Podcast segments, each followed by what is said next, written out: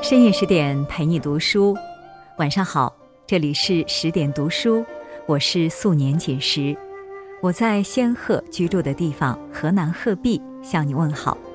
今天你过得好吗？今天我要和大家分享的文章来自作者于白，第一千金王韵秀，婚姻好不好，嫁给谁很重要。如果你喜欢今天的文章。请不要忘了在文末点一个再看。接下来，我们一起来听。老话说得好，男怕入错行，女怕嫁错郎。嫁对了人，余生都是欢喜；嫁错了人，婚姻就是痛苦的开始。盛世大唐长安城出了一位千金小姐。她不同于其他的贵族女儿，娇弱柔美。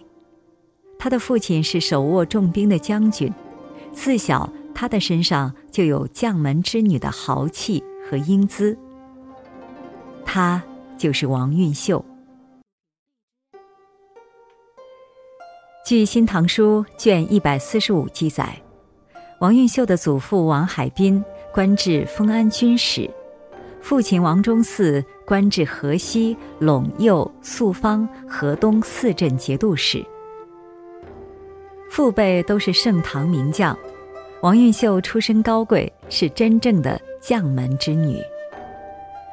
从小耳濡目染父辈的将军之风，王蕴秀虽是女儿身，却有着桀骜不驯的刚烈脾性。这种硬气的个性，也为她的爱情悲剧。埋下了伏笔。父亲王忠嗣镇守太原时，王蕴秀遭坏人绑架，一个叫袁在的男子救了她。英雄救美，美人以身相许，是很多浪漫爱情开始的桥段。王蕴秀也不例外，她看上了袁在，一心想要嫁给他。王在凭什么能吸引王蕴秀的关注呢？可以说，主要看气质。袁在出身寒微，其貌不扬，但他从小就喜欢读书，性子聪慧，用饱读诗书来形容他也不过分。我们都听过这样一句话：读书可以改变一个人的气质。袁在浓郁的文人气质，加上他又喜欢研究道学，自带几分神秘感。让妙龄少女王蕴秀深深为之着迷。所谓一见钟情，大抵如此吧。王蕴秀铁了心要嫁给袁在，奈何袁在的身份是父亲王忠嗣瞧不上的。王蕴秀骨子的倔强，让她毅然决定非袁在不嫁。拗不过女儿的老父亲，只好答应了女儿的要求。婚后，袁在和王蕴秀就住在王家。袁在因无能落魄，遭到王家人的鄙视和奚落。袁在不想寄人篱下，看人脸色，给妻子留下一首别妻王蕴秀的诗后就离开了。诗中写了四句话：“年来谁不厌隆中，虽在侯门似不容。”看取海山含翠树，苦遭霜霰到秦风。意思就是说，他在老婆家住的不自在，被人看不起，所以他要去长安另谋出路。深爱丈夫的王蕴秀理解袁在心底的苦闷，立刻提笔回了一首诗，叫《同夫游秦》。露扫饥寒季，天哀志气人。休陵离别泪，携手入西秦。王蕴秀明确表达了她要誓死跟随丈夫，不论贫富的姿态。虽然这段婚姻并未得到家人的祝福和支持，好在夫妻两人是相爱的。这就是婚姻中最大的甜蜜了。袁在是幸运的，在自己落魄时，依然有王运秀这么好的姑娘陪在身边，对自己不离不弃。来到长安后，元在考中了进士，顺利走出了仕途的第一步。为了辅助丈夫，王运秀一边操持小家，一边帮丈夫打理关系。她找到父亲之前的门生或是好友，请他们多多支持元在。有了妻子的助攻，加上元在本身就能言善辩，颇有心机，他的职场之路走得相当顺遂。步步高升，一路升到一人之下、万人之上的唐朝宰相。如果故事就到这里结束，王运秀和元在应该过着幸福美满的富贵生活。遗憾的是，人是会变的。当年那个落魄的穷小子，一路爬到权力的巅峰后，就彻底迷失在纸醉金迷的生活中。元在在王运秀之外又娶了一位小妾，名叫薛瑶英。据《杜阳杂编》记载，薛瑶英是个貌美的女子，精通诗文，善于歌舞，姿色过人。不仅如此，她还和香妃一样自带天然香气。元在对她是疼爱至极，花尽心思对她好。他用最好的饲料给薛瑶英制作龙霄衣，这种材质轻盈透气，十分昂贵。本就体态优美的薛瑶英穿上这件衣服后，好像九天仙女落入凡尘。元在还专门找来雀陈兽的毛，这种动物的皮毛柔软温暖，是难得的高端皮草。元在拿它做了褥子，送到薛瑶英手上。看着深爱的男人拼命讨好另一个女人，王运秀的心底何其苦闷。他选择隐忍。于时代而言，男人三妻四妾本无过；于他而言，虽然爱情是自私的，她并不希望有人来分享丈夫的爱。但是爱情也是卑微的，因为深爱丈夫，所以她同意纳妾。哪怕自己心有不甘，那个嚷嚷着非君不嫁的傲气姑娘，终究在爱情和婚姻中失去了真骨，学会了妥协。看到元在带着薛瑶英和一群幽娼日日欢歌买醉、沉迷享乐时，王运秀感到一丝危机。他深知骄纵致败的道理。她不希望自己的家庭因此败落，也不希望丈夫步入迷途，自毁前途。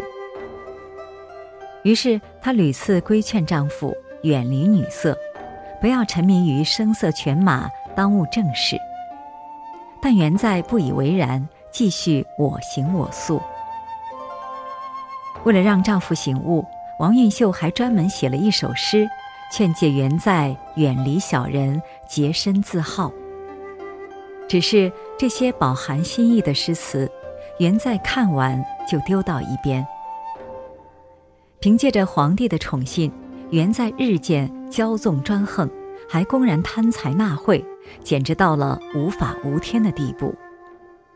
王运秀的劝说，在元在看来，就是一个妇人的聒噪和唠叨，根本听不进去一个字。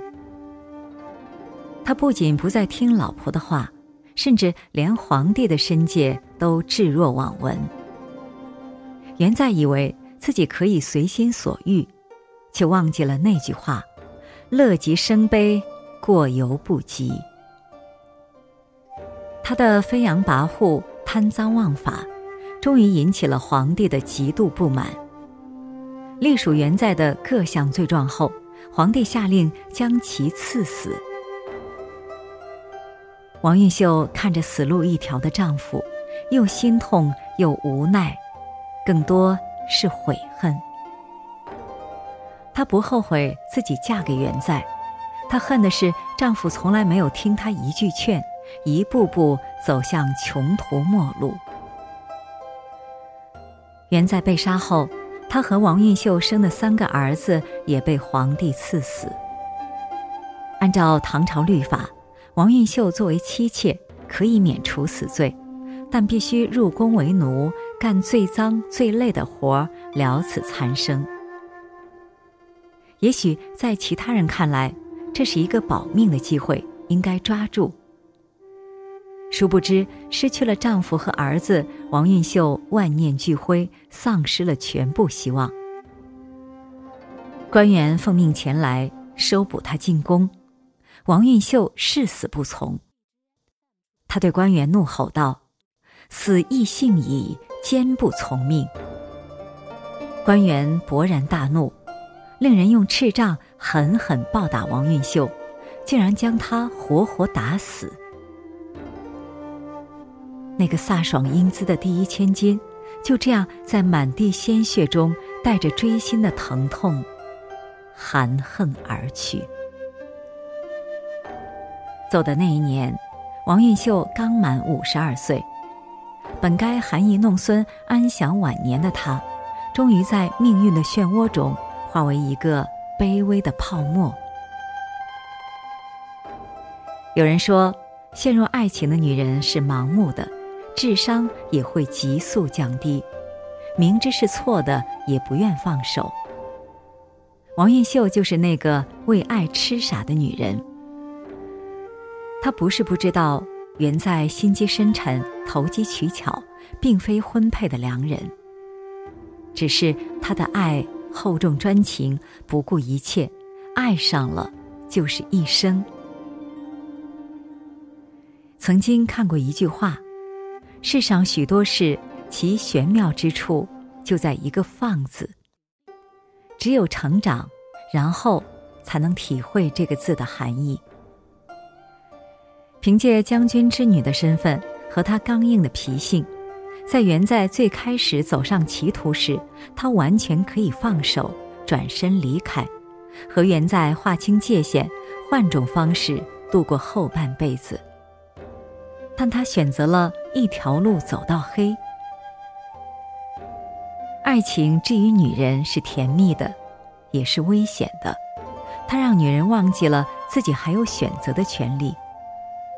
爱错一个人，一味的忍受和纵容，并不能改变结果。苏秦说过：“女人的一生不只是为婚姻而准备的。”那个名叫丈夫的男人。未必可保你一生美满。婚姻好不好，嫁给谁很重要。如果爱错了人，不要害怕，及时止损，重新选择。毕竟你的幸福，你说了算。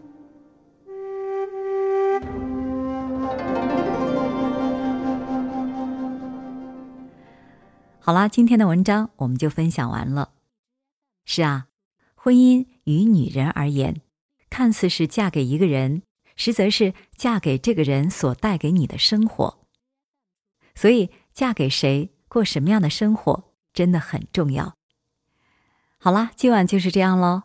更多美文，请继续关注十点读书，也欢迎把我们推荐给你的朋友和家人，让我们在阅读里遇见更好的自己。我是素年锦时，祝你晚安。明天见。